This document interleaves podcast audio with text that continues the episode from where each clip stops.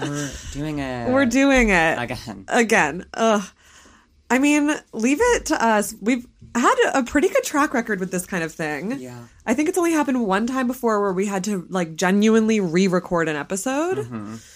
Um, but today is one of those days, and of course, it's when we're like in kind of a time crunch to like record a bunch of episodes ahead of time Yeah.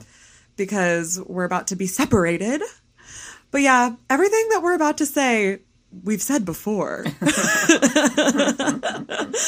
but we um, had the extreme misfortune well, not extreme, we had the mild misfortune of um, recording an entire episode and it not saving properly. Yeah, it happens to the best of us. It literally, I mean, it does. Confirmed. It happens to the very, very, very best of us. You and I specifically. It just happened to.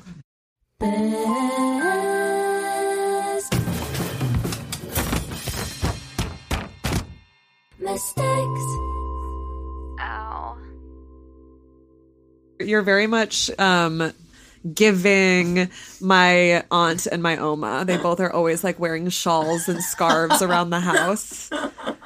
They love a shawl. Listen, when you're this supple and tiny. I mean, that is old, that is what it is. No, is I that you're really small, I'm just and small. so are they. I'm so tiny. Oh, so what am I? Big. Well, you are five nine. Thank you. Thank you. Uh, and I actually am fine with being big. I'm I'm not big if you know by whatever standards society holds the unfair standards women are Grow held up. to. There's nothing wrong with being big, but I am five nine, and everyone best remember. Besties, right How into tall the do you think I am?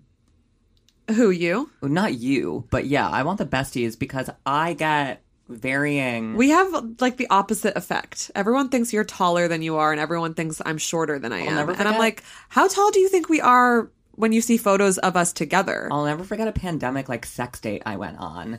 Um, like you know, lockdown. oh, real date. nice, Nika. You were having sex during lockdown. Listen, bitch, it was month nine of not getting nutted in. So yeah, I finally caved and thought if I get COVID from this and die, so be it. um, At least I died doing what I love, getting nutted in by a stranger. seriously. Um, but I remember like walking out of my apartment to collect him from the curb. And he like made a face and I was like, "What?" And he was like, "You're just way shorter than I expected." And I was like, "Oh, how tall did you think I'd be?" And he was like, "I don't know, like five eight. Um, and I got that a lot on Twitter. A lot of people think I'm anywhere from five seven to five nine. That's why I put that use this user's five eleven meme in my story Yeah. a few nights ago. I thought it was funny, but no one really got it. Yeah, I was going to say, people are going to believe that. I know. Well, that's why I did it. I want. I think it's so funny. People think that I am five eleven. Yeah. I mean, maybe I am. Right into the pod. Right into the pod. How tall do you think Nika is? Yeah, and then I have the opposite effect where everyone's like, people will be not even online. People will be looking me in Yeah. my eyes and telling me that I'm five six, and I'm like, you're. I'm looking down at you right now. I mean, you could tell me anything and I'd believe it. Kevin, friend of the pod, tweeted um, something about like I'm literally five four, and I was like, I texted him and I was like, "Are you really five four? Like, I was like, okay. And he was like, "Bestie, I'm literally six feet tall," and I was like, "Well, I knew that, but I'm also always on ketamine." you're not always. On no, I know, but around you know, like a few days a week, um, a lot of the time. Um, so I was like, you know, I was like, I do remember kind of having to stand on my tippy toes while I was making out with you, but um, I'm also I could be very short. You're You like, and for all know. I know, I'm four nine. I don't know. no, literally, I was like. You know, it's all made up. So Much like money, height's not uh, real. real. it's Much just like age gap. It's just numbers on a screen. yeah, much like age is just a number. Height height is a social construct. Absolute. Um, and that's why we here at Best Mistakes have nothing but respect for our short kings because we literally don't know how tall you are. At all. We have no we, we have no conception of that. Um, anyway, um, we recorded like multiple episodes last night. So next week's episode, we actually recorded last night. And we recorded this episode before we recorded that episode, but that version of this episode is now gone. So if it sounds like, you know, this week we recorded after next week's, that's the case. Um, and we're sorry about that, but we, Whatever. but whatever Deal with it. We're if if this podcast isn't fucking up your um perception of like the space-time continuum then what are we even doing here you know? We're here to fuck your world up. Um but yeah we just had a little sleepover where we recorded for like 5 hours last night. We recorded two episodes and two bonus episodes. Thank god the bonus episodes and the second episode we recorded are all they actually saved and it was fine. So we're only re recording this episode, but um, this is a morning after episode. Yes. Blessed be. And by morning, it is 2 p.m., but that's what Nika's and my mornings are. And if you're not already on board with that, then like, what are you even doing here, you know? Um, so anyway, if we reference something in this week's Patreon episode about this recording, because we recorded the Patreon episode after we recorded the main episode, sorry, it's gone. It's gone to the world. We have no idea what it is we said, what it is we might be referencing in the Patreon know. app. Um, that's just like a little mystery for all of us. I'm so bummed because what we recorded yesterday was so funny, but I don't remember anything that we said. I just know that we were laughing really hard. Whatever. This will be funny too. Well, it isn't so far, so get it together, Nika. Why don't you get it together, Anya? You fucking cunt. Um, we just got the most expensive coffee in the Fucking world. ridiculous. Do not go to what is it called? Altitude coffee. Don't go and- to Altitude Coffee in Bushwick. It's like the bagels are fine, but wildly expensive. It's like- wildly it is like- I got bagel and lox and a coffee. It was thirteen dollars, sixteen with a tip. yeah, sixteen dollars with a tip for me too. That's the thing is like Highway fucking robbery. that that coffee shop just kind of is the definition of the Myrtle Wyckoff gentrification that's happening. Like there are so many good coffee shops in this area that don't charge that much. So I'm like, wh- how do you still exist? But I guess you know I did patronize it today, so that's how. Yeah. But we only went because uh, the like the preferred coffee shop was closed yes. Because it's Christmas basically. Um, not for three days. Get to work. get, get back to work. Get that. I'm sorry. The twenty second. Do you not want to work I think they're just opened in the mornings this Oh, week. No one wants to work in this country. Fucking lazy people. They want to bitch and moan. I think I saw oh, that Biden, they're- give me money. Their holiday hours I'm were just in the morning, and I'm like, you know what? Some of us, our mornings are the afternoons, Yeah, and like- so what about what about us? What about trust? What about uh, what about all broken hearts forever? I love that song. I'm gonna listen to that actually today. That should have been on my playlist. Yeah, true. Hmm. I like that. I like. I also have a playlist for the heartbreak you're going through. Yeah, Anya's just every day is either sending me a meme like clockwork when I'm crying, Yeah. or sending me songs and being like, "This should also go on your heartbreak playlist." Yeah, and even Juicy's in on it now too. Yeah. Juicy sent me a song being like, I really feel like this is this should be like on Nika's heartbreak playlist. That, song but it was like part- the song to be honest. slapped. I told Juicy, I was like, I really want to um, set that person's things on fire To like, that song? To that song specifically. Wait, Um, what? Their oh my god, Um, that, that definitely picked up. I mean, I guess I could say it. I want to set this person's orchids on fire. I don't know why that would be the one thing out of all of this that I would like leave out. Um, like it's if you know, you know, and by now you know. Yeah. Um, yeah. To that song, those lyrics just slapped. The most like fucking like I'm gonna start jogging while queer. New York City sentence is like, I want to set this person's orchids on fire. That sounds like a like that sounds like a Tumblr post. Oh, Baby, true. you set my orchids on fire. Yeah, I'm gonna start like running while you're in Mexico to like these songs. You come back, I'm like healthy all of a sudden. Yeah, while But just two while I'm running from the law in Mexico, Yeah. you're you're running um, for Away from my health and away from your feelings. Yeah, I wish that I didn't get Actually, now that I don't smoke, I should try it. I loved running when I was in middle school. and Really? school. I was I was in track in middle school, and then I didn't do it in high school because I just was really insecure about how much of a faggot I was. Have you Um, seen the movie Brittany Runs a Marathon? No, but I remember when that came out. You should watch it. okay, I will. It's very much like, you know, going from like your emotional rock bottom to like accomplishing a very like tangible goal and it's just like a very feel good movie but the thing that happens to be the thing that she wants to do is running you know Yeah, I mean, one of my bucket list goals is to one day run the New York City Marathon. oh my god really could yeah, never be not me i'm anytime soon. i'm definitely gonna be at the sidelines absolutely cheering you on Yeah. maybe when i get my knee replaced eventually i'll do that but literally you saying that just made my bad knee go like light on fire I think I well, if I don't, I mean, my thirty-year-old uh, goal is to hike the Appalachian. uh, How do you say Appalachia? Appalachia. you know it's one of life's greatest mysteries The nobody Appal- knows Appala- Literally uh, nobody knows. Appalachia. Um, that trail, I would like to hike that solo when I'm 30, but maybe I'll just do the New York Marathon instead. I feel like doing that trail is something I'd rather do when one of my parents die. Sure. Kind of a la Reese Witherspoon and Wild. Is that what makes her go? Yeah, her mom dies and she has a it. drug problem and like everything falls apart. Um, it's not right after her mom dies, but yeah, it's like her mom dies.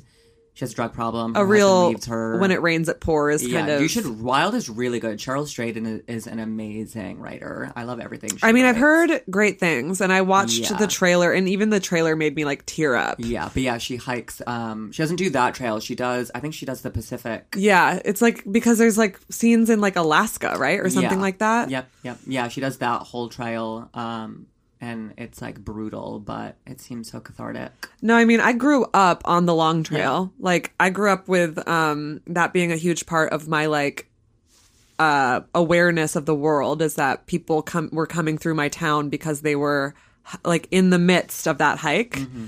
on um from Georgia to Maine. Maybe that's what I should start with. Maybe I'll maybe I'll do that for thirty. That's a little bit better. What do you mean better? Isn't the um, Appalachian Trail longer than that? I don't think so. Oh. Wait, hold on. I let me check.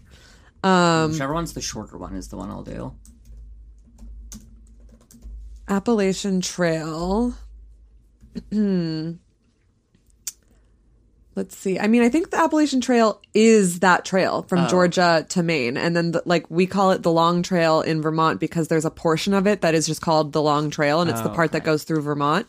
So if you do just the Long Trail, like, the Long Trail is just a portion of the Appalachian Oh, Trail. okay. Um, let me see. The long, yeah, the Long Trail is just the part that's in Vermont. I Oh, think. okay. Um, like we just named like Vermont is such a fucking Vermont is obsessed with being like its own thing that's separate from everything. So we're like, yeah, you can have your trail go through here, I guess, but we're gonna oh you know what? Actually the long trail and the appalachian trail what i'm what i'm seeing now all the hikers that listen are like screaming at the top of their lungs correcting me. The long trail and the appalachian trail overlap for a portion in the in southern vermont but then the long trail splits off and goes all the way up to northern vermont like it's a it's the trail that goes through the entirety of vermont Okay. and the appalachian trail only goes through southern vermont so like at a certain point i think literally in my hometown or right near my hometown is where it splits off Okay. where you can either keep going all the way to maine or you can just do the like vermont portion and go up to like canada but um Yeah, I really want to have my Into the Wild moment. That movie left an indelible impact on my young little spirit. yeah i mean a, huge part of my coming of the dying. age.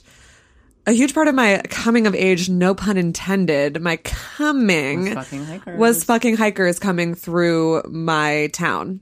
And like when they stayed in the hostels in my town um i would literally just like hunt them like an animal when i turned 18 because they're so hot. By the time they're in vermont they've been hiking for like months. So their bodies are just like fucking pure muscle and they have like those long beards and Yeah.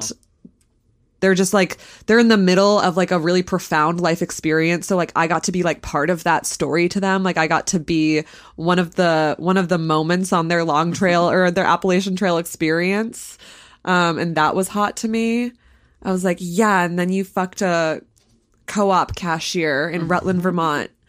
Um and then i did famously fall in love with one of them and by that I mean my projection of them because I only spent like two days with them. But that was a huge part of my like eight being 18 was me being like hopelessly in love with this guy from Georgia who I was never going to see again and I to this day have never seen again. But we like texted for a while so I like had hope about it. Yeah. Um, and I think he lived in Savannah. So when I was there this past year, it did cross my mind. I was like, I bet he and his like wife, that was like definitely his girlfriend at the time, that he like cheated on while he. I mean, I I bet they had like a, an agreement that while he was on the trail, whatever happens happens. Yeah. But I'm like, I bet they're just like in this city still right now. I don't know, but but yeah. Anyway, that could be you. You could be hiking through towns and fucking local teenagers if you want, legal ones. Yeah, yeah, yeah. Yeah, with parents' consent. yeah, my, um, my parents gave their written consent for me to fuck the hikers coming through Rutland. Oh my god. But it has, I mean, I'm not, I've never been particularly called to it because it, it sounds like such, it's like literally months and months and months of you like living in the woods and like, there's like, you know, people have their trail name. Yeah. And they like, it, I mean, it sounds great. It sounds like um, definitely an experience for when you're going through like your quarter life crisis or midlife crisis or, you know, just kind of any crisis. Yeah. But it hasn't particularly called to me. Yeah, I've wanted to do it for years. I um it would be miserable and I would love to do that. Yeah, for sure. You know, I love doing shit that people would never expect me to do. And I already did politics, so the next thing is hiking. The next thing is long form hiking. Yes. Yeah, I think if I were to do it, I would bring a dog, but not Buffy. Buffy Yeah. would hate it. Maybe I'll have a dog by then. Maybe I'll have the Russian Borzoi of my dreams by then. I don't know if. do you think those dogs are like hiking dogs? Uh, they love exercise, so maybe. Okay. Yeah, they're like they're obsessed with running. I think, um, right, but you, you're not going to want to run that Well, no, dog. I'll, I'll very a German. Shepherd anyway. I'm not going to get a Russian Borzoi. Right. I'll end up having a Shep. Well, also, I think a kind of. with a German Shepherd and hiking. Sorry, I just turned myself on a little bit. Yeah, no, I mean, that sounds So great. hot with like Yeah. really long hair. and like your ah. leg hair grown out, but like it's like mm. sun bleached because you've been like yes. in the sun for like Oh my god, with my puka shell necklace that I bought in Florida when I visited my mom over the summer. Ugh, I can't wait. I can't wait for you to like have your chest plate like crossed out, and there to be an, your your new chest plate to be your like trail name, Trail name, name. whatever that might be. Gertrude.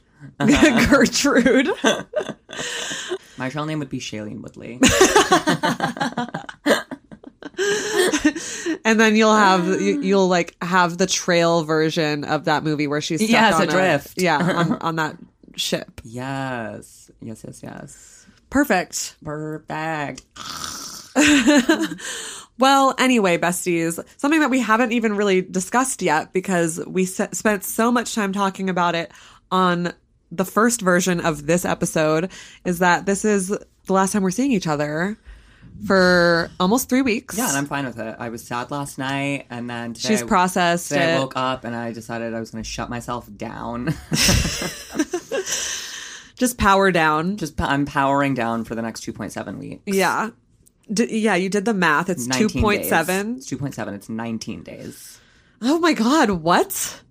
Have we ever done that No, before? you're the one who decided to go away for that long. Shut the so- fuck up. You were supposed to come on this trip. I'm joking. It's not that. It's this week combined with that. No, Like, I know. That, yeah, it would just be two two straight weeks for that. Yeah. Yeah, well, I was going to go on this trip, and then, you know, I got my heart broken. So, and that's just the way the cookie crumbled this year. Yeah. No, I'm kidding. I'm broke. But, you know, the being heartbroken played into how much I felt like trying to scrounge together. Yeah, I mean, if you were just heartbroken, you'd probably make it work. If you were just broke, you would probably make it work. But it's the combination of, being the heart- two brokenness. Heartbroken and broke, and heartbroken via the person who will be on the trip. Right. Yeah. Yeah, that's that's the thing, everybody. They will be on the trip. Yeah. And You tell me how much uh, you want to be in another country. It's one thing to be an Uber right away, but another country. I don't want to go to a Mexican prison. I, I mean, I, you know, I'm just speaking my truth here. I have to say it, so I don't do it. They're gonna like listen to this episode and like hire security for their orchids for while they're gone. Oh god. But yeah, I'm not gonna set anyone's orchids on fire. Don't worry. It would be funny in theory. I would never do that to an orchid. well, they have nothing to do with this. They have no skin in the game. fucked up. Oh my god. Should have sold that Dior shirt though. I think about that every night. You're having a real Tai and Clueless moment where you're like, I'm gonna burn everything that makes me think of him. And it's like you were never dating. Uh, no, we weren't. No, I mean, I'm saying that mostly about her and her little shoebox of things to, that she's gonna Yeah. burn. But that's you with the the dress. I mean, that dress was six hundred dollars, and I need to buy my ticket to Somos. yeah. So, if anyone wants to buy a Alicia's gonna sell it on her. Yeah, if you want a Jacquemus size thirty six dress, you let me know. I'm selling it for four hundred, but Alicia's gonna sell it on Depop okay, and then give me the the money. Yeah, that makes Yeah. sense. Oof, oof. That's um petty. I love it. I love that I for you. want it. Have you ever worn it? I wore it one time to try it on when he bought it for me. And did you not like it? Not really, no. Oh my god, really? It wasn't even one of the ones that I said I wanted, and he insists that it is. I would have never chosen that dress. It's not my style. Interesting. Yeah. No, I don't like it. um, it's cute. Yeah. It's like objectively a nice dress. Yeah. But yeah, no, if I liked the dress, I wouldn't be selling it. I would hold on to it and like wear Mm-hmm. it and be like, "Mm, this is my revenge dress and Princess Diana. Yeah, you'd like take hot photos hanging out with like his friends in yeah, that dress. I don't even like it. Yeah. So, so off to Depop it goes. yeah. And then to Somos I go. Ugh, Buffy is so cute. Sorry, everyone. I'm petting Anya's dog stomach, kind of scratching it really. Should we segment? If that ASMR is coming through, that's just a dog getting her little belly scratched. yes. Yeah, let's segment. Mistakes, keepsakes, and hot takes. Um, well, my mistake I'll keep the same, which is that I was uh, talking about this um, drama that I've been in the thick of, and I unintentionally put a friend in the middle of it, um, which is not a fun place to be. So that's my mistake, um, involving someone else in my mess in my slop.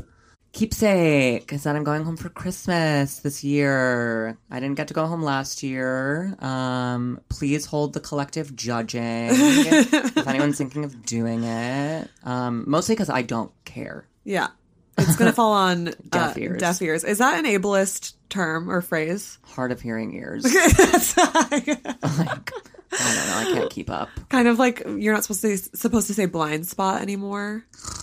All right. I, I mean, I don't know. I'm just no, wondering. It's, just, it's too much. they, them, like, oh, you know. it's just pronouns, fucking gender identity. Oh, Maron. Um, and my hot take. Okay, my hot takes. We were talking about it today. My hot take is that the hottest um, men in the LGBTQ community are straight bisexuals. yes. Um, if you are a straight bisexual, hit my line. And if you need any um, kind of context on like what's a straight bisexual, like there are two types of bisexuals in this world: straight bisexuals and gay bisexuals. Yes. And I say that as a bisexual who, if anyone who wasn't bisexual said something like like that to me, they'd be dead um, on Yeah. sight. But uh, it's just true. Yeah. They're bisexuals of the gay experience and bisexuals of the straight experience. And there's a few of us, I would count myself maybe among them, that are bisexuals of the bisexual experience, mm-hmm. but it's very rare. You're either a mostly like not it's it's not even in the people that you date, it's in the world that you occupy. Mm-hmm. Yeah. And yeah, straight bisexual men. I mean, they're also kind of insufferable because they're the ones who go on like Feeld and like call themselves heteroflexible at Yeah. first. If my Atlanta Pride crush is listening, are you a straight bisexual? Let me know. There are multiple people who I think think that they're your Atlanta my Pride. Atlanta Pride. Who? there I mean that person probably doesn't even think of themselves as your Atlanta Pride crush. Oh, I'm speaking specifically about if I met you at Atlanta Pride and you live in Atlanta. Okay, great. Because it's Yeah. not like during Atlanta Pride they were your like oh, crush. for sure. I meant to say my Atlanta crush, and I just said Pride. Okay, it was there like we a go. Reflex. Yeah, my Atlanta crush. Um, Are you bisexual? and are you a straight bisexual? but are you bisexual? I mean, at this point, they're probably a, like, if anything, they're a gay bisexual. Yeah, but are you bisexual? Let me know. Because I'll come to Atlanta. Oh, I will come to Atlanta. for for the right bisexual, you'll find me in Atlanta. Absolute. Oh, the bisexuals you'll find in Atlanta, or pansexuals, or whatever they want to call themselves. Um, okay, my mistake this week. I mean, my mistake is just like I got caught up in the COVID anxiety of it all. Um, and I just feel that this little chunk of time that we're in, this new variant and everything, has deeply triggered and emotionally regressed the entire population. And everyone um, was brought back to their March 2020 selves in a way that was not cute. And we should all be really um, reeling that in because it's not helpful for any of us. And it's just a lot of like everyone um, just being traumatized. It's a group trauma response, and Yeah. I participated in it, and I let myself be like just kind of like anxious and annoyed um for a few days in this way that like just was such a waste of my emotional energy. Um so yeah that was my mistake is just like letting this uh letting the continual bullshit that is this pandemic and the mismanagement of this pandemic like have that much power over my like general state of mind which i know isn't like my fault but i wish i like caught it sooner. Like now that i recognize it for what it was it's easier for me to snap myself out of it. Because obviously i'm still feeling a lot of those feelings like we all are but it's my mistake was like not having that perspective on it sooner. Mm-hmm.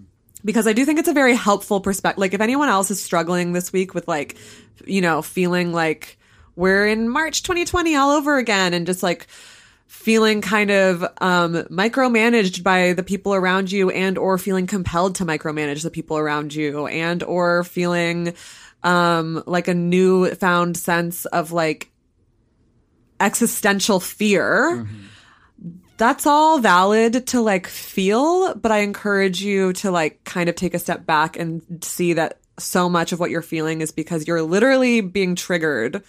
Like a- as much as that word is annoying and overused, we're like all being like we all just opened a time capsule from spring 2020 Yeah.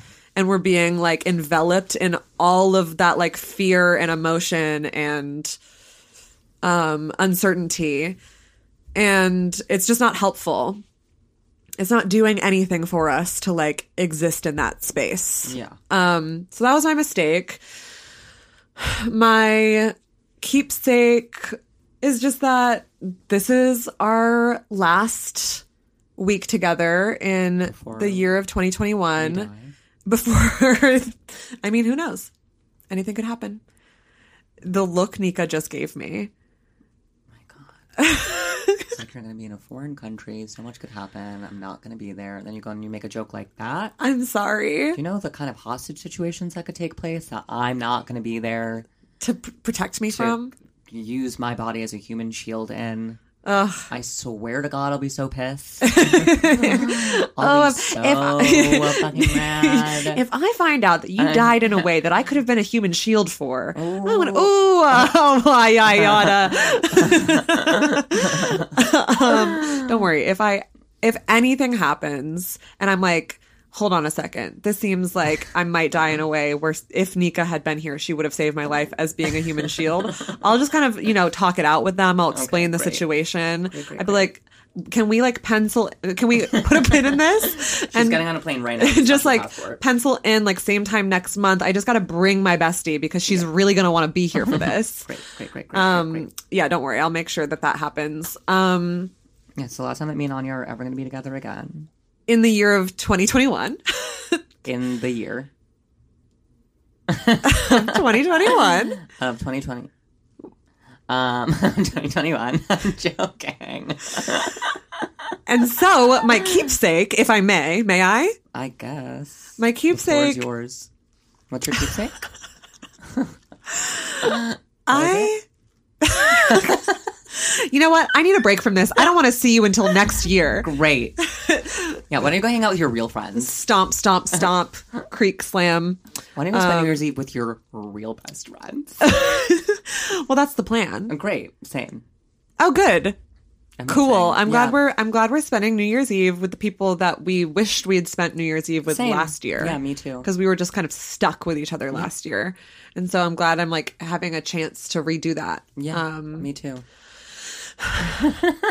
so my keepsake, Is my keepsake is that um we, no matter what we do, we always find a way to like have fun together. It's now it's now it's ruined because I was trying to be sincere, and now we were just fake mean to each other for long enough that I don't get on with it. My keepsake is like, you know, spending three hours in a COVID testing line together and like it that still being fun and like you being my partner in life and in this year that we just had together and like coming to that COVID line with a hot latte for me and buying me pizza afterwards and just being um the best friend that I could possibly ask for and like even in our limited time left together this year. Um and you know p- part of that time needing to be spent doing stupid bullshit like waiting for hours in a covid testing line like we always find a way to have our little life together. Yes. so that's my keepsake bitch. God i can't wait to see you again my hot take, my spicy hot take. Um listen, when we originally recorded this, my hot take was COVID related, and now I'm just bored. I'm bored of all the COVID talk, TBH. Same. Um, so I'm not even gonna go there.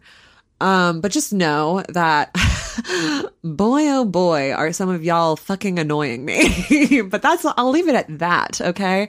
But my hot take is that um uh National Coming Out Day is every year for a reason. And so if you're not like every year discovering new things about yourself, discovering new things about your gender and sexuality, um, if you're not exploring those parts of yourself year after year after year, you're not doing the work, okay? Coming out one time 10 years ago is the new straight. Yes. That is my hot take. Um, all the really queer people I know are ever evolving and um, their own internal landscape is changing as the landscape changes around them, you know? Um, sexuality and gender is a constant conversation with yourself and with your with the world. Um, and I'm like kind of being funny because obviously some people are like, this is who I am and that feels right forever and great. Congrats on being someone I don't want to really hang out with. but the the real ones, the real girlies and they theylies, and I guess I don't know, boys. If that's what you discover about yourself is that you're a boy sometimes, then like fine. Um I don't know, are like just in that uh constant conversation with themselves, I think. Yeah. I think that's what queerness really is. Queerness is seeing that there are no bounds to all the possibilities of yourself. Yeah. Um, and if if you want to be the new straight, be the new straight. That's fine. But I don't claim you. Is all I'm saying. Agreed. Amen. That's my hot take. Um, and also, if you're being annoying about COVID right now, like shut the fuck up. That's my Yeah, other hot take. For sure. Um, and I don't mean that in a let's not take care of our most vulnerable members of society. And if you're putting those words in my mouth, you're part of the problem. Just stop micromanaging the people around you. like we haven't all just been living through the fucking last two years we've been living through and people are doing their best. Fine. I will, I'll give an honorable mention to my hot take yesterday, which is that the people, like I said, the people who are vaccinated, boosted, wearing masks in spaces where they should be wearing masks and are like generally conscious people are not your target demographic for like releasing your COVID frustrations Yeah. stop eating each other alive when there are people who are literally COVID deniers and like people in the government that have that don't give a fuck whether we live or die and you're letting out your anger on the other people who care. Yep. Okay. That's I'll leave it at that. Cuz I do think it's worth mentioning. Anyway, fuck up of the week.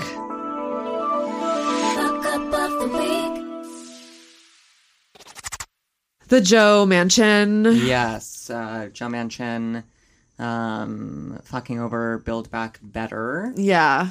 Um, and in like in tandem therefore joe biden fucking up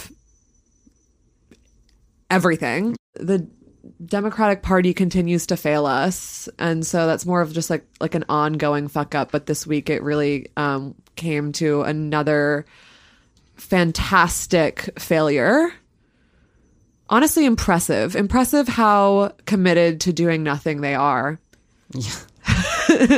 I'm impressed. admire it. I mean, honestly, same. Mm-hmm. Also committed to doing absolutely nothing. Like, I get it. If you just want to vibe out and lay in bed all day, do that. But don't be president if that's your, if that's your, if if that is your vibe. Like, absolutely, don't guilt us all into voting you for president. For mm-hmm. president, just like vibe out and watch TV all day, like the rest of us. Yeah. I would not hate Joe Biden if that was just what he was doing as a person. but it's as president that I have a problem mm-hmm. with. So true. I'm like, I'm anti productivity too. like, listen, that I'm a communist. that in theory I have no issue with. It's just the position that you put yourself in before not doing anything productive Yeah. that is um, really grating me. Um, so anyway, abolish the state. Um, and communism is the only answer, et cetera, et cetera. Anyway, let's thank some patrons. Let's do it. I'll tell you who we're not going to thank. We're not going to th- thank Joe Biden for anything.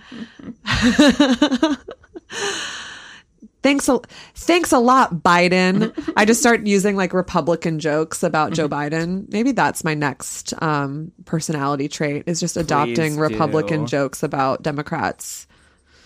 Um okay. Thank you to the following patrons. Emily Joe, Thanks, Emily. Anna Mueller, Thanks, Anna. um, Liana, Thanks, Liana. and Faisal Bader. Thank you, Faisal. And um, finally, uh, Fritz Pierre. Thanks, Fritz. Thank you all so much for your support. This was our last patron thank you of the year because we do not do um, a patron shout out Yeah. for the New Year's episode. But if you are a patron and you'd like to be shouted out in 2022 and you have not been shouted out yet, please First of all, sign up for our Patreon if you haven't yet. We have a lot of really great bonus eps. And then once you're signed up, make sure to message us um, exactly how you would like to be shouted out because we don't want to say anyone's last name that doesn't want their last name said. We don't want to shout out anyone who doesn't want to be outed publicly as a supporter of our rhetoric. Um, but we can't wait to shout out another group of patrons in 2022. Love you. Love you. Um, speaking of patrons, our listener mistake this week comes from one of the patrons we just shouted out. It's a really good one. It is. Um, simply the best, better than all the rest, is a little bit how I feel. I mean, we've had some pretty great listener mistakes, but this is a really good one. And I guess content warning um, for abusive relationships. Yeah. Listener mistakes. So Anna writes in, um, I'm German, listening from Austria, and would have never thought that I would subscribe to a Patreon, but I enjoyed your Twitter presence so much, I started listening to your podcast and am now looking forward to your weekly episodes on Spotify and Patreon. I heard you were running low on mistakes, so I wrote up one of my biggest ones. I hope it's not too long. And it's not too long, Anna. Thank you. Or Anna. What what do we think? Is the German pronunci- pronunciation Anna or Anna? Um, I think it can be both. Great. Um, so after finishing school, I went to Mexico for a year and met my first ever boyfriend there. Long and painful story short, I fell madly in love and found myself isolated from absolutely everybody in an in an emotionally and physically abusive relationship. I guess my mistake was that I let it come to a point where I had no one else to turn to, but that was also dictated by external circumstances, i.e., being in a foreign country with an unstable living situation, at one point being financially dependent on this boyfriend. Um, I, I had stayed 12 months instead of 11 months because he had explicitly asked me to stay a month longer.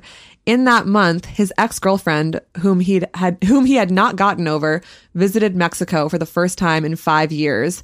And I found myself in my last month in Mes- Mexico, hysterically crying in his, in his student apartment, uh, in Mexico City while he spent most of the time with her at his parents' house. God, true,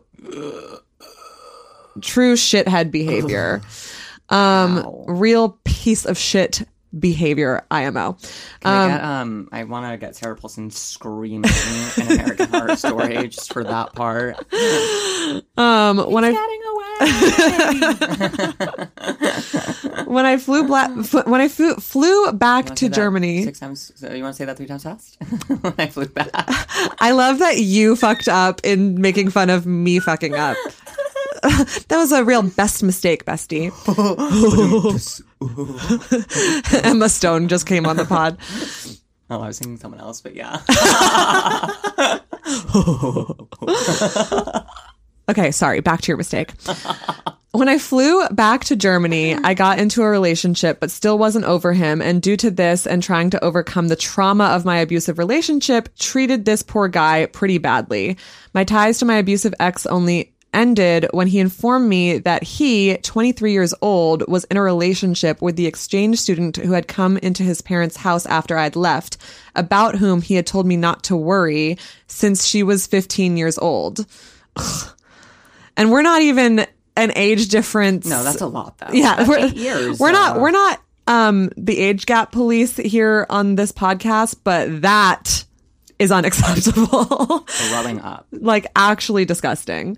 Uh, can you imagine No. a 15 year old that's like living with your parents and is like technically That's some real Ryan Adams bullshit. yeah it is um god i wonder how that 15 year old is doing now Um, like how that all all, about it because I was gonna do that for a mistake. oh i don't even mean ryan Ad- i mean this 15 year old i was like where did you read all about it are you and anna texting Right now, actually.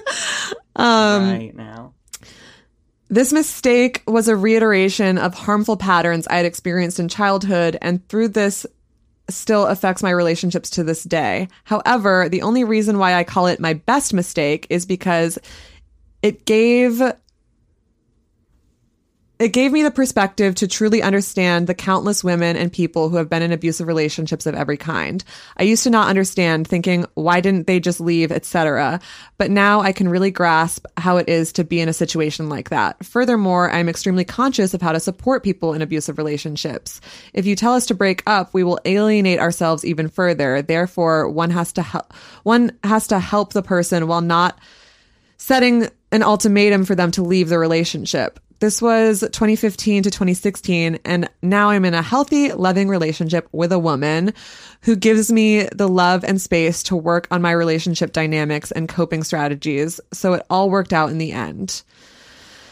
Whew. I mean, Yikes. shout out to um, the very healthy takeaway, and it seems like the healthy patterns that you were able to establish in reaction to this all happening. And also, you're gay. And also, you're gay, and shout out to that. Thank, thank. Hey, let's celebrate. Hey, let's celebrate that. Hello. Hello. Um, I've only done cocaine four to six times. Um,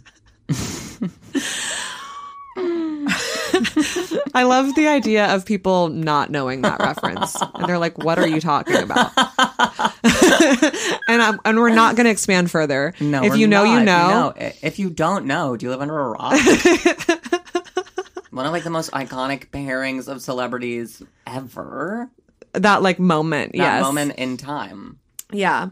Well, anyway, Anna, I mean, th- thank you so much, first of all, for sharing such a vulnerable story. It's not easy to like talk about these things and um, to look back on them with such like a healthy and evolved perspective is something you should be proud of, I think. Um, and I really like that part of what you've taken away from this mistake is how to treat other people that are going through the same thing and like how to be uh, as supportive of you as supportive as you can to the people who are um who do not currently have the perspective that you have due to your lived experiences um and yeah hopefully somebody listening to this podcast right now can take something away from it um, and you know, congrats on being gay. Let's celebrate that. Yeah.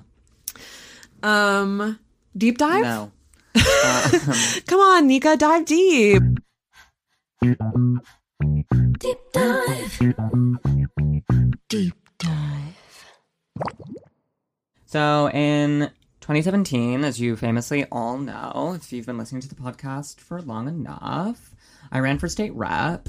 Um, and the person who kind of got me to run for state rep was Sid McKenna, who I've also talked about on the podcast. So she was managing my campaign.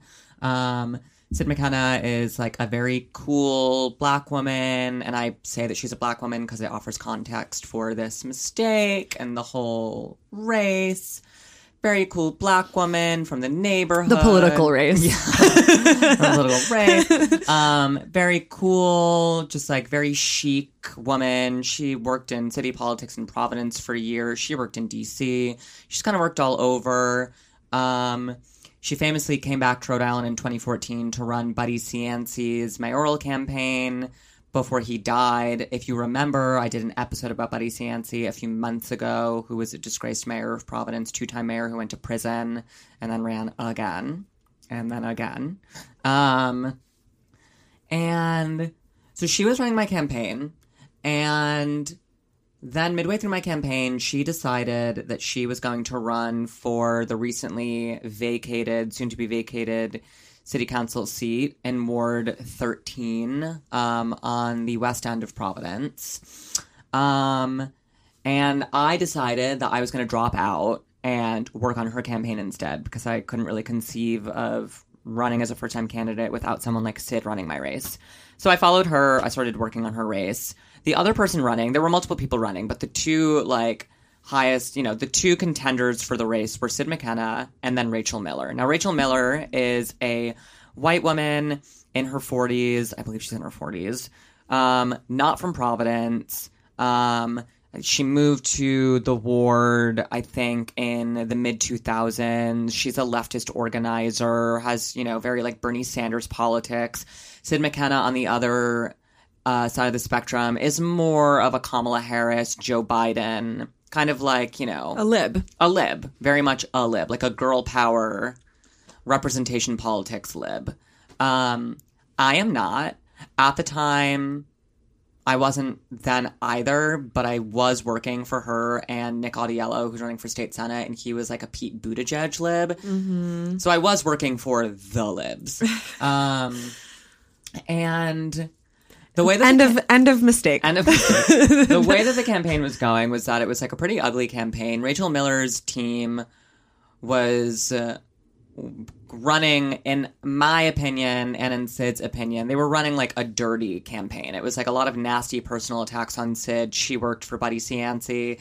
They tried to paint her as being a gentrifier because she like was a homeowner in the neighborhood, like you know, like a landlord.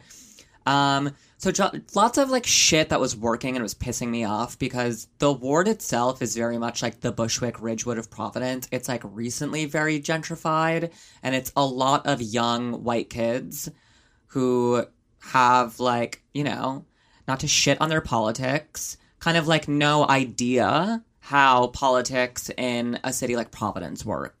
Um, kind of reminds me of how like many of us were last summer or two summers ago in New York during the protest where we like didn't really understand like how city politics worked but we like still wanted to be active in it. Right. Um so it was a lot of that. It was driving me crazy. I was drinking a lot at this point. Um kind of blacking out like Monday to Sunday. Um and so I finally had it and I I don't remember what prompted me, like what specific event it was, but I decided that I was going to call Rachel Miller and really let her have it. Um, and boy, did I ever. But she didn't answer the phone, so I went straight to voicemail. I don't really remember what I said because I was blackout, but I do remember calling her a fucking bitch. I made fun of her teeth. I told her she should get adult braces. Um, I told her that I'd been looking at her Facebook pics and that she should go back to dyeing her hair brown because with gray hair she looks like she's 65. oh my god. Um, I called her a fucking gentrifier. Um, I told her that her team. Oh, I remember what prompted the voicemail. Actually, this is more of the mistake. So I left that voicemail. What prompted the voicemail was that I saw her campaign manager um, at the Hot Club in Providence that night and got into a fight with him because I also was blackout and on Adderall because I'd been working that day on the campaign. Um, and I verbally accosted him and then left her a voicemail. So that those are both, you know, the two mistakes. Um, anyway, Rachel did get the voicemail. She did listen to it. People heard about it. She never yelled at me about it. To this day, we're friendly when we see each other. You know, when I was still smoking cigarettes, she'd give me a cigarette if I asked for one. We've like had some drinks together. She is the councilwoman. She really wiped to the floor with us. Won by a landslide. Did you ever you apologized ever? Mm-hmm. Yeah, I did. I just said that I was sorry and that it was uh, had nothing to do with her and more to do with how protective I felt of Sid, um, and that I just couldn't stand her campaign team because I couldn't and I still can't. I still think they're like a bunch of annoying fucking like they're just like the worst kind of leftists. Um, yeah. So that's my deep dive about the time that I harassed a now elected official. Well, much like uh how did I re- even relate this yesterday? Much like your um political involvement leading to what is ultimately n- non-political conflict with consequences outside of the policies and concerns at hand. Um, so too is the QAnon politicization of um, fake sex trafficking cons- conspiracies and ha- the effect that these conspiracies have had on real people and has even resulted in people's deaths. So let's talk about it. Best mistake. This week's best mistake, I am talking about specifically the Wayfair child sex trafficking um, conspiracy theory that swept the nation in summer of 2020. And my main source is the Washington Post article by Jessica Contrera, um, published this past week, um, called A QAnon Con How the Viral Wayfair Sex Trafficking Lie Hurt Real Kids. Um, this article is really good. It's fantastic journalism, in my opinion. And if what I talk about today is compelling to you at all, I encourage you to go read this article because she did some really amazing work. And I um, am not just going to like verbatim rip off her article. I'm just going to give us some of the, like, I'm here to highlight specifically the mistakes in this case. But if you want to dive even deeper, I encourage um, everyone to turn their attention to this piece. So, and the article is like more about like the entire story and I'm to kind of make it I'm I'm going through it a little bit more chronologically and a little bit like I said I'm to talk more about like specifically what I think the mistakes of this whole situation was. So, let's talk about it. If you were around and online in 2020, which hey, who among us wasn't? It was the only place we were allowed to be was online. Um you remember, I'm sure, the the period of time where there was like a bunch of there was a whole frenzy around this conspiracy theory that Wayfair was selling children on their I don't know website. why you're calling it a conspiracy theory when they literally were. Okay, so if you're like Nika and you're somebody in my cabinet, but it wasn't from Wayfair.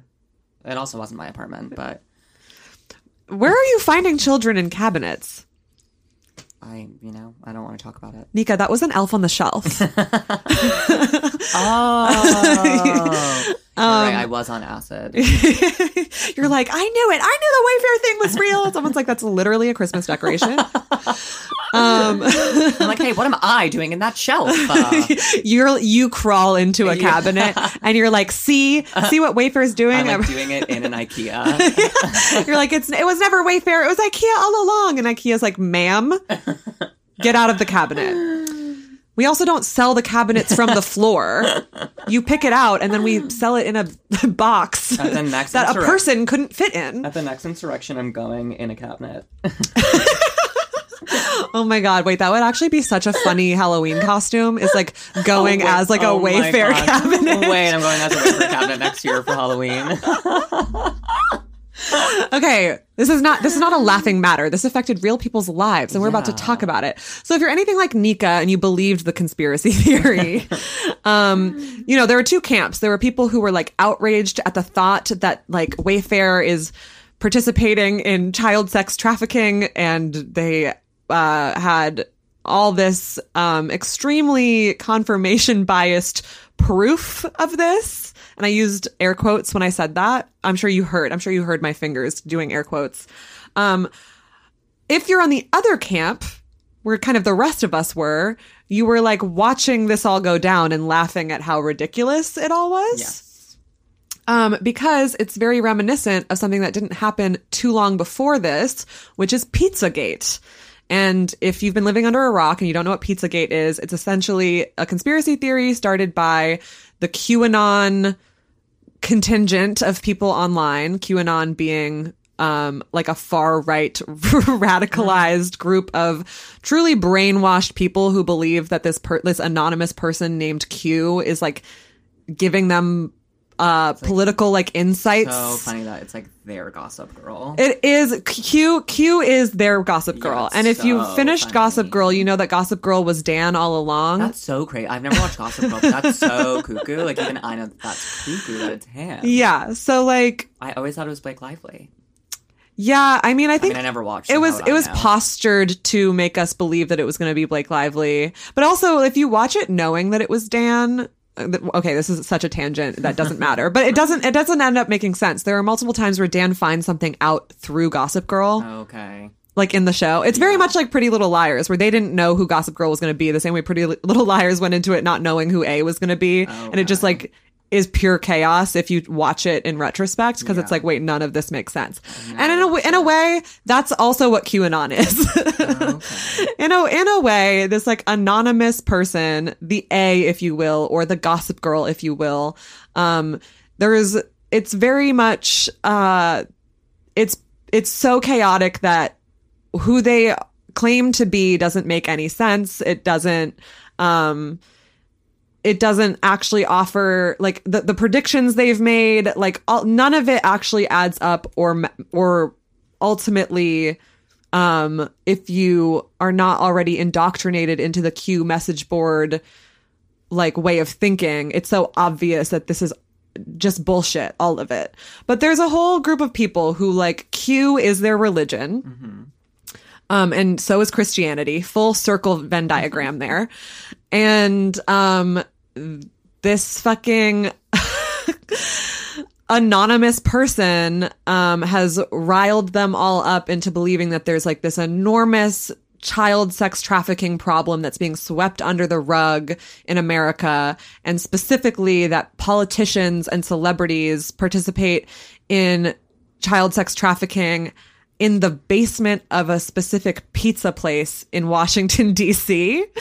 And the belief in this um, being the case and the fact that they think that like people like Hillary Clinton and like Nancy Pelosi are like huge key people involved in this sex trafficking um, has made multiple members of QAnon like show up to this pizza place with guns trying to like save these kids that are not there, you know?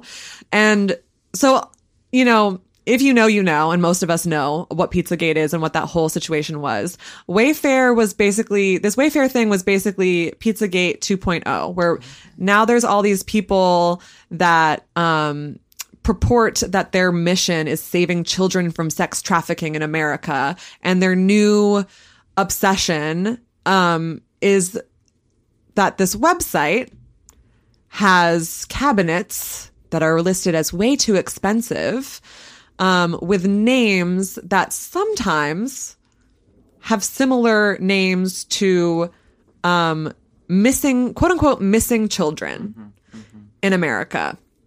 And so, because of um, noticing that there's like these $10,000 pieces of furniture that in the name of the furniture is also the first or last name of like a name on a missing child poster from four years ago, people decided to put literally no more research into that coincidence um, existing and uh, just deciding full and believing full heartedly that these kids are um, being sold via Wayfair as like fake furniture, basically. And so this first starts being um per- this like myth s- first starts being perpetuated by Pizzagate QAnon type people. For example, one of the first times that this is um, tweeted about, it's by um, a woman who goes by Amazing Polly on um, YouTube. Um, she's known to have uh, videos about about Pizzagate, for example, but also she has videos like how to fight Islamic prayer in school or diversity is a con job. Um, you know, that kind of person, that genre of person. She tweets, my Spidey senses, my Spidey senses are tingling. What's with these quote unquote storage cabinets? Extremely high prices, all listed with girls' names and identical units selling for different amounts. Um, she tweets this on June 14th, 2020 um with a picture like with a screenshot of expensive wayfair cabinets with girls names. Um and so you know there's like rumblings of qanon people specifically kind of like deciding to uh, care about this and think that this is um, a problem. Obviously because it's twitter and the internet works the way it works um, this reaches other people. And so people start QAnon and non QAnon people start to just kind of like talk about it, give it some traction. Um, people start, like I said, seeing that some of these names are also the name of a of like some missing child's poster and just starting to like rack up this like in their opinion evidence of this claim. Um one such person that was not a QAnon supporter that this reached was a woman by the name of Zari McFadden, who was about 20 years old at the time um, that she came upon this. She's a Twitter activist and um, a black woman in North Carolina who cares very deeply, separate of all this QAnon stuff, about um, black and brown girls who go missing and nobody cares, which is like, you know, a big problem in America. So, like, rightfully so, coming from that perspective, um, she, she notices, um, this Wayfair drama and sees that one of the people that, um, is being, you know, uh, is allegedly being sold on this website is this like or or not even allegedly being sold but like being speculated to have uh be, be being trafficked on Wayfair is a black girl that um went missing named Samara. And um, Su- Samara Duplessis, and there's a Wayfair pillow listed at $10,000 called the Duplessis Zodiac Sign Astrological Constellation Personalized Throw Pillow. Long title, I know. Um, and so as a person kind of completely outside of the world of Pizzagate or any of that, but just like a person who cares about black girls going missing and it not getting enough attention, she tweets, um, y'all, this Wayfair human trafficking thing is crazy. Look at this. There are two pillows slash shower curtains that are the exact same, but one is $100 and the other is $10,000. The $10,000 one is named the same thing as a black girl missing in Michigan. She tweets this on July 10th, 2020. Um, so this tweet is um overnight it gets over 64,000 retweets. Um I think the kind of angle that she she tweets about it from and the the audience that she has it um goes farther than if just a QAnon person was tweeting it to other QAnon people, you know? She like brings this to a whole new um, audience with a whole new like reason that they care. Um, and there is um, a researcher analyzing the false claims about Wayfair would pinpoint Zari's tweet as one of the most powerful spreaders of this misinformation. Um, so even though she wasn't the one who started it, this is definitely like a, one of the the big moments that this became like bigger than just a small little QAnon only conspiracy theory. Mm-hmm. This is, it's probably thanks to her tweet that this reached our ears, for mm-hmm. example, you know, because there's plenty of shit QAnon talks about that we don't fucking know because yeah. we're not on those message boards. Well, not, Shut up. I mean, like, okay. Um, I'm on QAnon. so Zari is a person that um like has I think a little bit more um discernment than a classic QAnon person.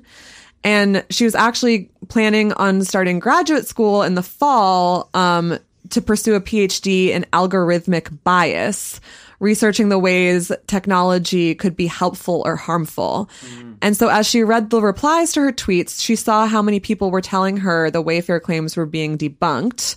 And um, they informed her that journalists had found old Facebook posts from Samara's parents saying she had been returned home safely. So Zari was just like, okay, um, I don't know if this is true. Like, it seems like this isn't even something that um, is like, even though this tweet is getting a lot of traction and that like feels cool because I felt like I was making a difference.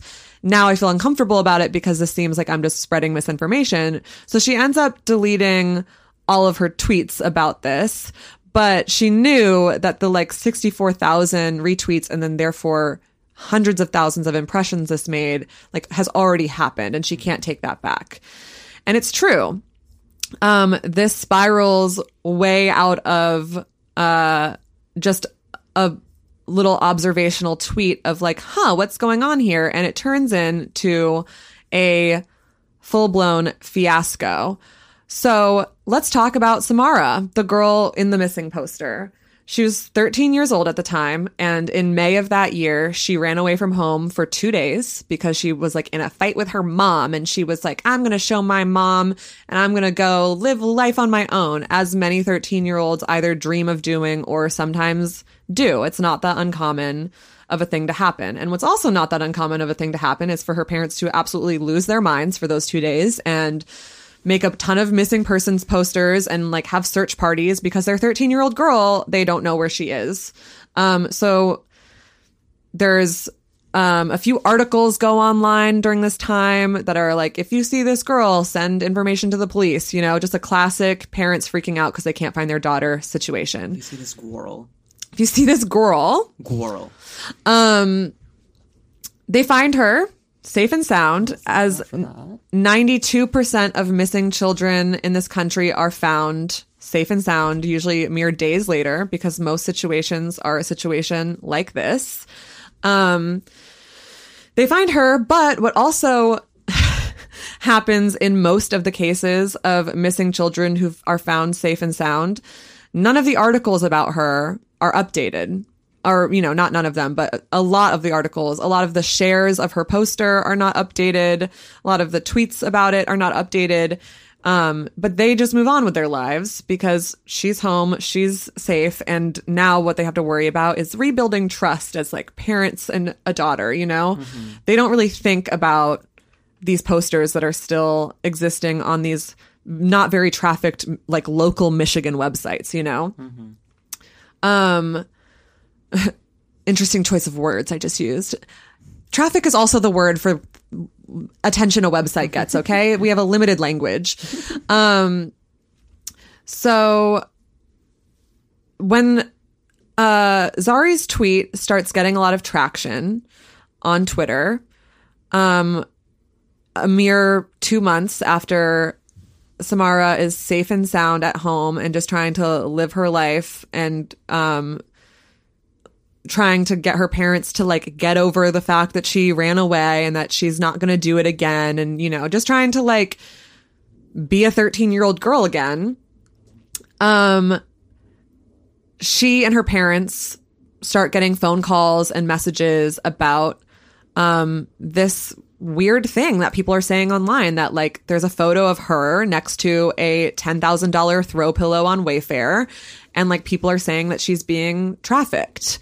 Um obviously this is a terrifying thing for both her parents and for her to see because they don't automatically assume like oh this is just a misunderstanding and people are um using this like out of date missing persons poster for uh the sake of like causing a conspiracy theory frenzy. What they see is a price and their daughter's face next to it so for the next few months while all of this while there's investigations going into wayfair and there's all this drama about um this conspiracy theory all they can really think about is her safety. And she develops incredible anxiety about, um, like not knowing where she is or isn't safe, not knowing if somebody is trying to traffic her, like if she's going to get kidnapped.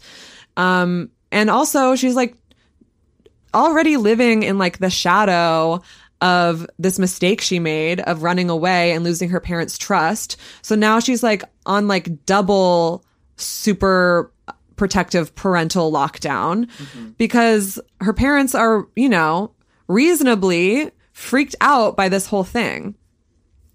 Um she's not the only person with this experience. There were multiple other um previously reported um missing children that uh had been found and safe and sound, but much like Samara, there wasn't really um like updates or at least as like um as publicly like obviously people share like wildfire a missing child's poster, but people don't necessarily share like wildfire the update that the kid has been found, you know?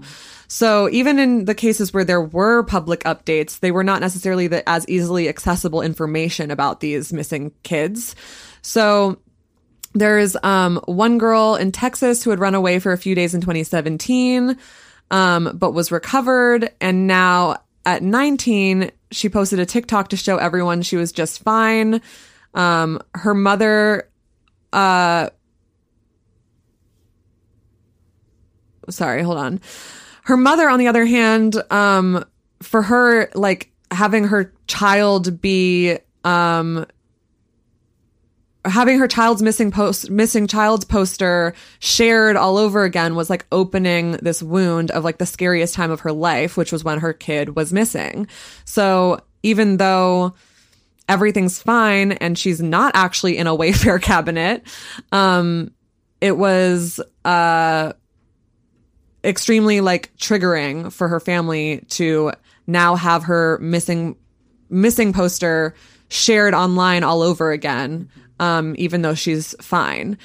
Um, her mom said, I just started shaking all over. Everything was bringing back the memories of when that poster was made when she had run away.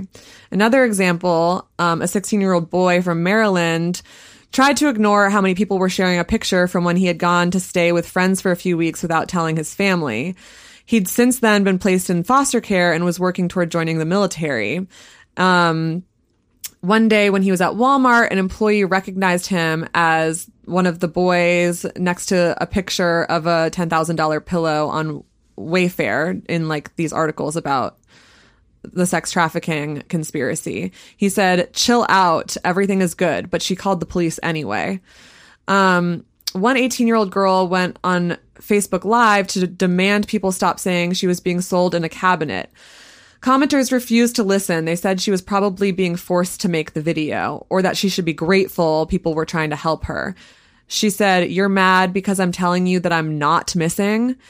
Um, and one of the 530,000 viewers on her live stream commented, um, put her ass back in the cabinet because she didn't like the tone she was taking with everyone. Um, hundreds and thousands of people apparently wanted to help these children. That's why they cared so much about this conspiracy theory, right? But when it came to the kids actually coming out and saying that spreading this misinformation is doing us harm, those same people seem to not really give a fuck.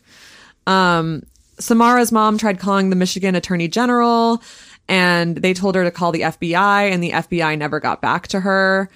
Um, and that has been kind of just the general consensus is that there's nothing that like anyone can really do to protect these kids from this like online harassment that they're getting. Um, there's also, surprise, surprise, real life victims of sex trafficking that this has severely negatively impacted. For example, nearly two months after Wayfair was trending on Twitter, um, a woman uh, was in the emergency room in Florida for a sexual assault examination. And um, the nurse immediately recognized the warning signs that this woman was a trafficking victim. And so she called a local advocate who came and um, was able to basically um, gather the information that this was a woman in her 30s who had been coerced by two men to sell herself out of a hotel in exchange for a place to stay. This advocate's name is Katie Howard, and she explains that um, this is how most sex trafficking works. It's not people like stealing someone off the street and selling them online on like the black market or on Wayfair. Mm-hmm. It's usually a vulnerable person who is exploited or taken advantage of by people that they know. Um, it's someone who's in a position where, like, like this woman, like needs a place to stay or needs help with something, and someone in their life that already is part of their life takes advantage of that vulnerability. Um, not to mention, a lot of the reported quote unquote sex trafficking in America is actually consenting sex workers and it is reported as sex trafficking because we seem to not be able to like understand that someone could ever possibly willingly do this kind of labor. Yeah. Um, so while there definitely, and I'm not denying, obviously there are people who are victims of trafficking and being coerced into this labor. There are a lot of people who are willing participants of sexual labor who, when they get arrested, um, which by the way, when often when people are quote unquote saved from sex trafficking, they are arrested Yeah. for solicitation. So, like, I don't know in in what other um, circumstances saving someone involves charging them with a crime, but um, often when people are quote unquote saved from sex trafficking, they're they were actually just uh, a consenting sex worker. So that is important when you like look into like sex trafficking in America. That's a very important thing to keep in mind when you look at the numbers and stuff. But yes, the people who are being sex trafficked and being taken advantage of and being coerced and forced into this kind of labor, it's by people that they know. Um, What's unfortunate is that there aren't usually enough resources to really do much for these people, but ideally, the ways to help people in these positions is give them the resources um, for the thing that was motivating them into that coercive position in the first place. So in this case, what was really important was finding this person, this woman, a place to stay, so that these people who are offering her a place to stay in exchange for this work um, that she was being forced to do, um, that's no longer something that an exchange that appeals to her, you know? Yeah. Um, so Katie calls the National Human um, Trafficking Hotline, which that's their whole job is providing resources to people being coerced into commercial sex or any kind of forced labor. But when she called, she was placed on hold. Um, because it was late, she decided to file a written assistance request for the victim instead. The inbox that this request landed in um, was inundated with people demanding that this um, human trafficking uh, assistance hotline um, help with the the problem happening in, on Wayfair that these people um, are not doing enough to fix the sex trafficking that's happening on Wayfair. So there's just like thousands and thousands of emails of these quote unquote well-meaning people that want to save these kids in Wayfair cabinets that are none of no children are in these Wayfair cabinets, but um, they insist on saving them anyway. Um, and they're clogging the inboxes, and I assume also the reason why this person was put on hold is because they're also on the phone lines. Um, so the people working at the nonprofit that operates the hotline on the, the on the uh, behalf of the Department of Health and Human Services, um, are not able to actually get to the requests of actual people in need in a timely fashion because they're just kind of sifting through and responding to these Wayfair things saying, We've actually heard about this. We understand that law enforcement has already determined that this information is unfounded. Um, and this was a problem that they had during Pizzagate too, that there's and and well before Pizzagate, there's like all kinds of sensational myths people believed about trafficking, from zip ties on cars to secret messages in the snow. And so for years, all of these like um, help hotlines for trafficking victims have been explaining to the public that most victims of sex trafficking are exploited by someone they already know. Um, as, as this article goes on to say, the charming guy from Instagram whose threats don't start until the 10th date, the generous landlord who offers a different way to pay rent, the heroin addicted parents who just this once let someone pay to touch their teenager. Um, so in this case, by the time um, the hotline was able to get around to this particular written assistance request, um, the trafficking victim in need already got cold feet and was scared that, you know, asking for help was going to put her in more danger. And she had left the hospital by the time they were able to get back to her with any kind of resources. Um, and they were unable to get in touch with her again. So, for all we know, she probably went back into the same circumstances. The National Center for Missing and Exploited Children and um, the uh, nonprofits that run various other hotlines for trafficking victims. Um, obviously, it's their obligation with any tip they get to pass that information on to local police and federal agencies.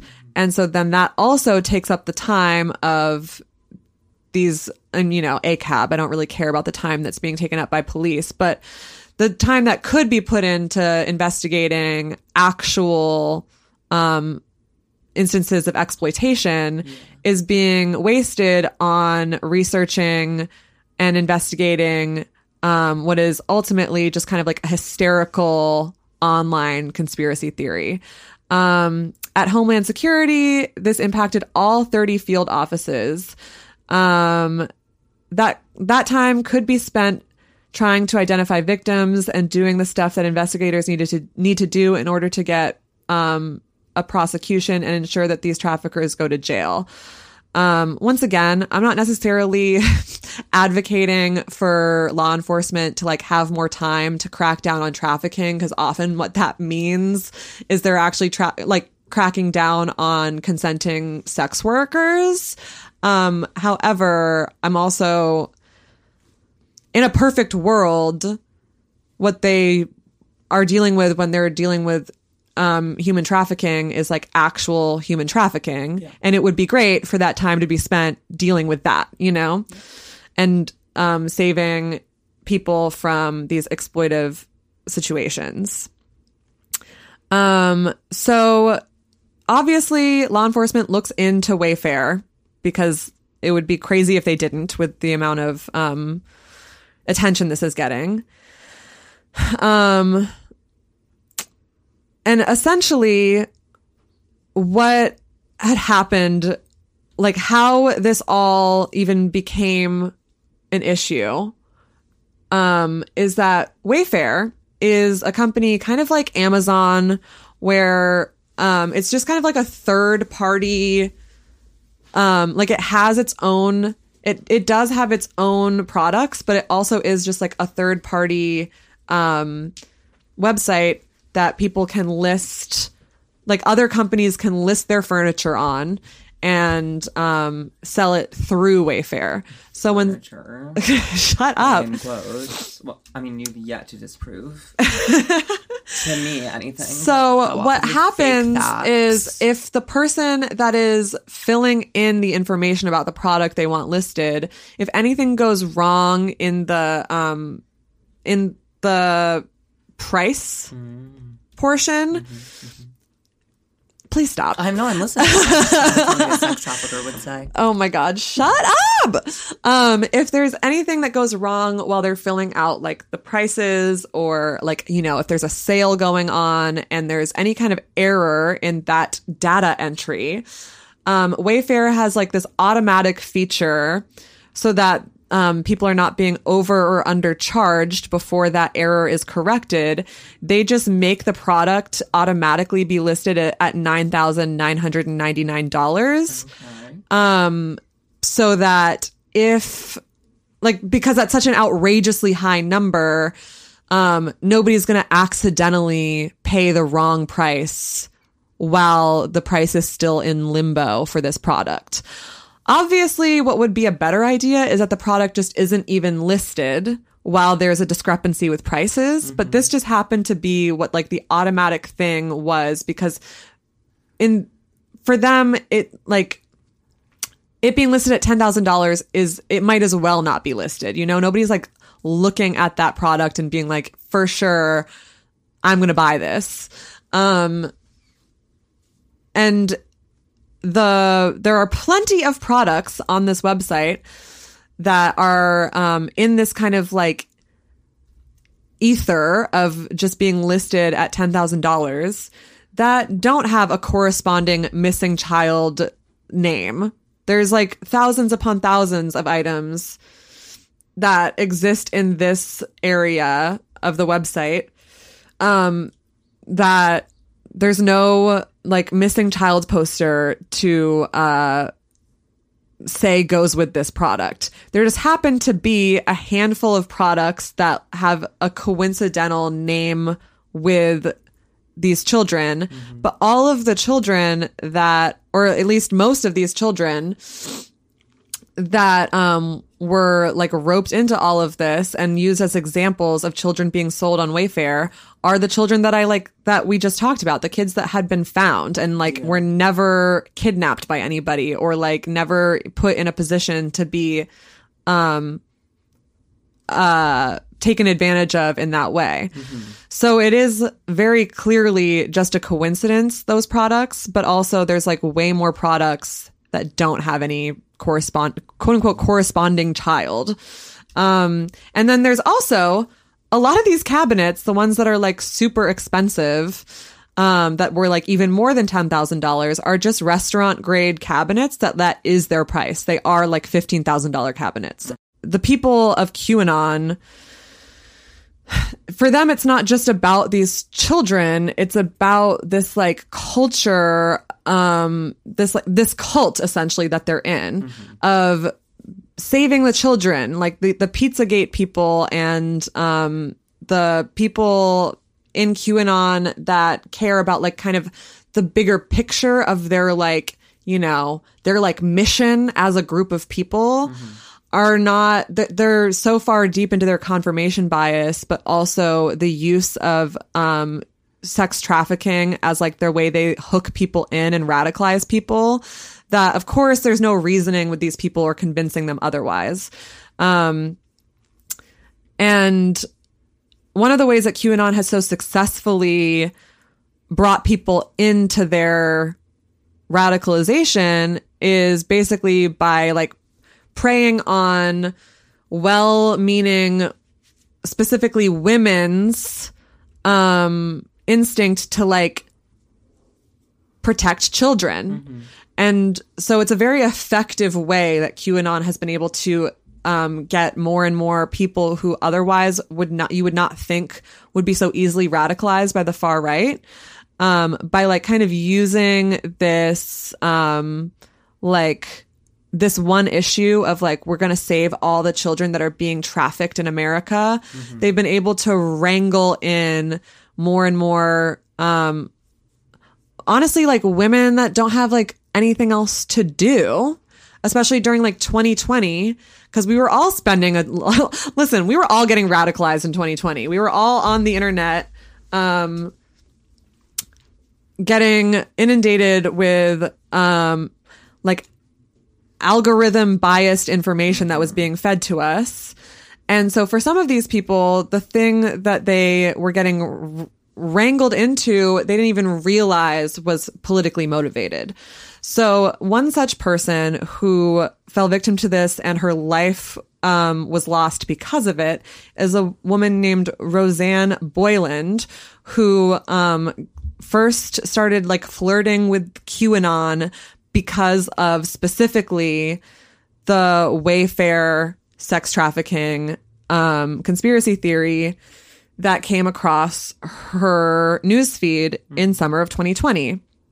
She spent she specifically the um the tweet about Samara is like the first that she saw and she spent all night researching this horrible Wayfair sex trafficking situation um, and fell down the QAnon YouTube rabbit hole um, and slowly fell further and further in from that day. And it started with her sending links about Wayfair to her family and her sister being like, this is crazy, but it seems like my sister is like really upset about this and like actually like really wants to like be part of putting it to an end. Like, you know, her, her family members just started noticing like, wow, this is becoming like Rosanne's passion is saving these kids from these sex trafficking rings. And, um, Rosanne fell further and further into like Pizzagate conspiracy theories and, um, became like a true believer that, you know, the politically powerful people in this country are trafficking children and that like nobody is going to do anything about it except for Donald Trump because that's like the QAnon rhetoric of 2020 was that Donald Trump was like the only hope of like bringing this all to an end because he's gonna like he's gonna blow the lid off of the whole operation and like show everyone the truth. Um, and so although YouTube had begun removing false information about Wayfair and QAnon um, in July of 2020, Rosanne's family said she was still finding video after video about the furniture site and Jeffrey Epstein and the Clintons and Pizzagate and pedophiles, etc. In a couple week period, she was fully into QAnon and the celebrities eating children for their um, what what is it, adrenochrome or whatever it's called? Do you know what I'm talking about? Yeah, but I don't know how to. Yeah. But you know, the the conspiracy theory that celebrities are eating children to like stay young and keep their power and all of that. Yes. Um so her family just like is at a loss at this point. They can't believe how quickly she's fallen into this. They're googling things like how to save your family from or how to save how to free your family member from a cult. Um by the fall, Rosanne, who'd never voted or shown any interest in politics, was touting Trump's brilliance. By the holidays, she was talking about the election being stolen and that she was certain that on January 6th, Trump was going to announce the arrest of House Speaker Nancy Pelosi and his master plan to save the children. Um, they really didn't want her to go to the insurrection. Her family thought it was a really bad idea. They also like politically just disagreed with her, but they just they knew that this was going to be like a dangerous and not well planned thing and that like Trump was not actually the you know, not actually going to do the things that all these people thought was going to happen if they stormed the Capitol. But um, she insisted. She said, "If I'm wrong, you guys can do whatever you want to me. I just have this deep down feeling that I'm right, and I want to be proven that I'm right." Um, so on January 6th, Rosanne went to the Capitol for and was part of the insurrection. And as a mob stormed the Capitol, Rosanne was in their midst. As they battled the line of police trying to protect the polished brass doors, Rosanne was lying on the terrace unconscious. She would become one of the four people to die in the riots that day. the police attempting to reach Rosanne that day um, were attacked with fists and flagpoles, according to prosecutors pursuing the cases against some of the rioters. And there's video footage showing one man reaching over her body to bash a helmetless officer with a bat- baton. These are the same motherfuckers who were calling us violent rioters last summer. To her gleeful attackers on the internet, Rosanne was a meme in the making, a woman with a don't tread on me flag trampled by her own co-conspirators. But to Blair, Rosanne was still the person who went with her to see Green Day for her first concert, who took pictures at family parties, who had truly believed she was doing her part to fight something evil. Um, so, you know, Rosanne's story is not that uncommon. I mean, the death part is obviously an extreme outcome, but um, there are a lot of just like well meaning, otherwise very apolitical people that QAnon has been able to like rope into their um, radical politics through these, um, you know, easily you can easily convince someone of these like noble fights that they're fighting. To like it's hard to argue with saving the children you know? Um, especially if you're not somebody who knows much about misinformation and about conspiracy theories and about how people can literally get online and say anything. Um, it's not completely out of the cards for a otherwise like pure-hearted good person to get wrangled in something this dark you know? Um so content warning for the following but there are some pretty grim outcomes of other people who have been wrangled into qanon um and some of them involve uh the I mean, ironically, the abuse of and death of children, which is what these people got involved in QAnon to stop in the first place. So it's really fucked up and sad that these are the outcomes. But there's um an example of a woman driving drunk in Texas repeated repeatedly ramming her car into another vehicle. Um she told the police that the driver she struck was a pedophile and had kidnapped a girl for human trafficking, which that was completely unfounded. Um, and she was a QAnon person. Um, in New Hampshire, a woman who had been talking about QAnon and sex trafficking barricaded herself and her own two children in an upstairs bedroom. Um, she then lit the room on fire and pleaded not guilty to arson and other charges. But court records show that when the family was rescued, her nine year old daughter told an EMT, When the bad guys broke in, my mom set the fire to protect us. In California, a mother struggling with depression began to tell family members that she alone was responsible for the coronavirus and that her husband was involved in a sex trafficking ring. One evening in April, when her kids, ages three, two, and six months old, were in the bathtub, she drowned them all. Oh, she Andrea Yates them. I killed my children, she told um, an interviewer for um, KGET. I hate myself for it, but like I said, I wasn't about to hand them off to be continuously tortured and abused. I promised to protect them from everything that would come their way. Oh God.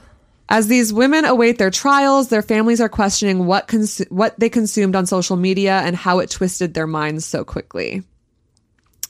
Um, a recent document leak from a Facebook whistleblower showed that before the company cracked down on misinformation, its own algorithms promoted QAnon content and encouraged users to join QAnon groups. Um, today, Facebook remove it, re- Facebook purports to remove all pages, groups, and Instagram accounts connected to QAnon. Um, it sends people searching for uh, "Save the Children" um, directly to information about the nonprofit of the same name. And um, YouTube and YouTube and Twitter said that they have ousted thousands of users for spreading extremist content. Um, Amazing Polly, the woman that I talked about earlier, um, has been banned from YouTube and had her most influential Twitter account shut down. She and other QAnon influencers remain on fringe platforms, but most now have far fewer viewers. Um, but despite that, the Wayfair conspiracy theory has continued to reach new audiences. It has thrived most um, on TikTok, where young content creators have racked up millions of views repeating the trope that unusually high priced items are related to trafficking. Um, along with Wayfair, they've gone after Walmart, Amazon, and Etsy. Um, eBay was accused of being involved in trafficking when someone listed a McDonald's chicken nugget for $100,000 uh, a trafficking survivor who goes by the name Jessica Dean on her TikTok account, um, Blood Bath and Beyond, said that there is so much information, so much misinformation about sex trafficking on TikTok. She spends her nights and weekends making videos to counteract it. No, she tells her 352,000 followers, Walmart is not selling kids via $5,000 shoe listings. Um, the spam texts you're getting from bots are not traffickers hunting you down. Empty baby car seats on the street are not traps to lure women into trafficking. Um, but of course, uh, there there are many users on TikTok that claim that she's just like a plant to like throw people off the trail and all of that. Um, it's very easy to scare women under 60 seconds, she said. Um, Rosanne's sisters believe she was scared too, and as the an- anniversary of her death approaches, Lana and Blair, her sisters, still wonder if Rosanne would have given up on QAnon once the predictions about Trump didn't come true. Um, so yeah, I think that uh, obviously there's like so many different reasons that this went wrong and has like ruined and or like ruined lives and or ended lives. Um but i think like the main thing is uh the main you know the moral of the story. Moral of the story.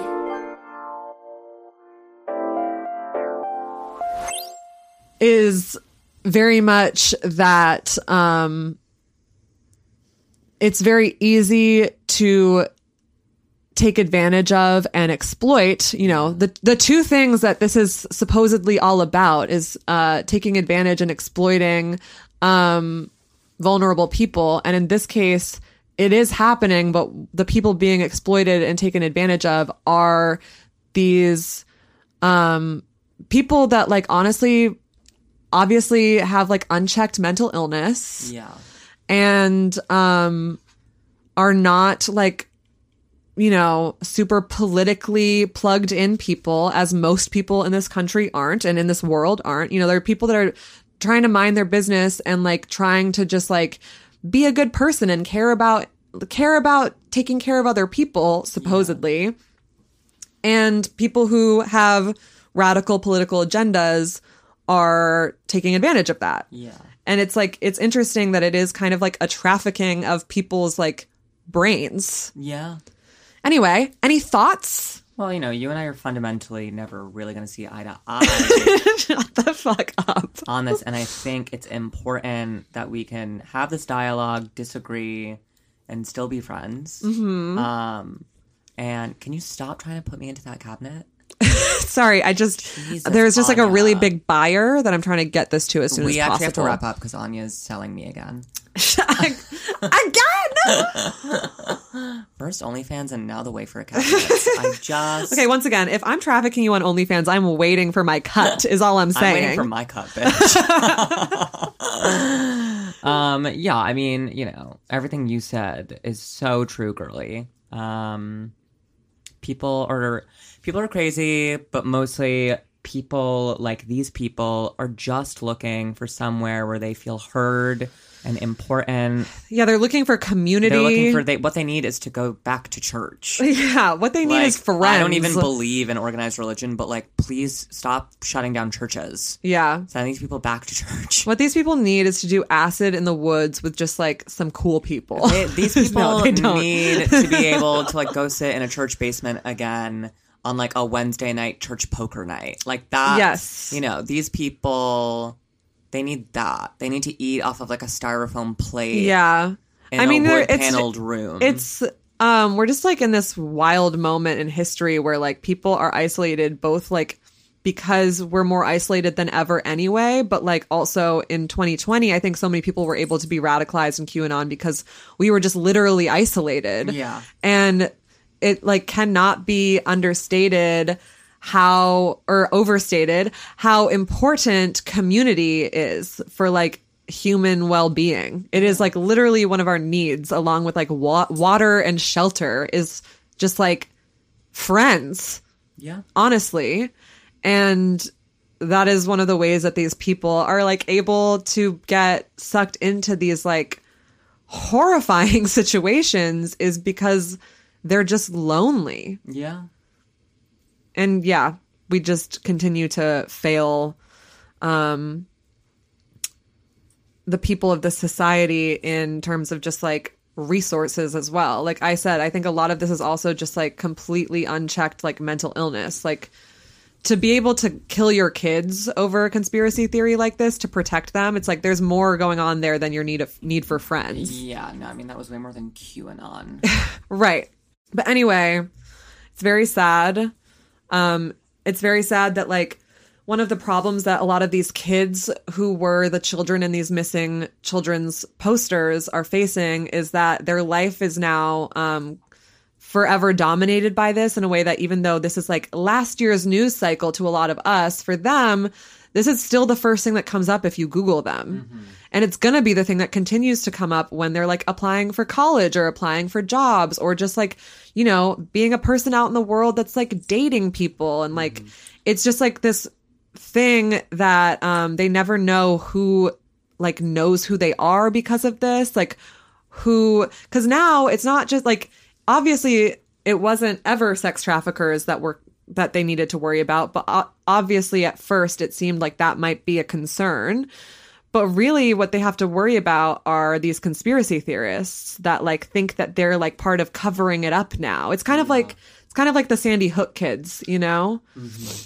Where it's like now a part of their life is like swatting away these people who um are upset that they're not um confirming their beliefs about this thing Um, and that's just such a heavy thing to have to carry when you're like already, these are already troubled kids. Like to run away and like go missing for any amount of time is already a like intense thing to go through as a kid.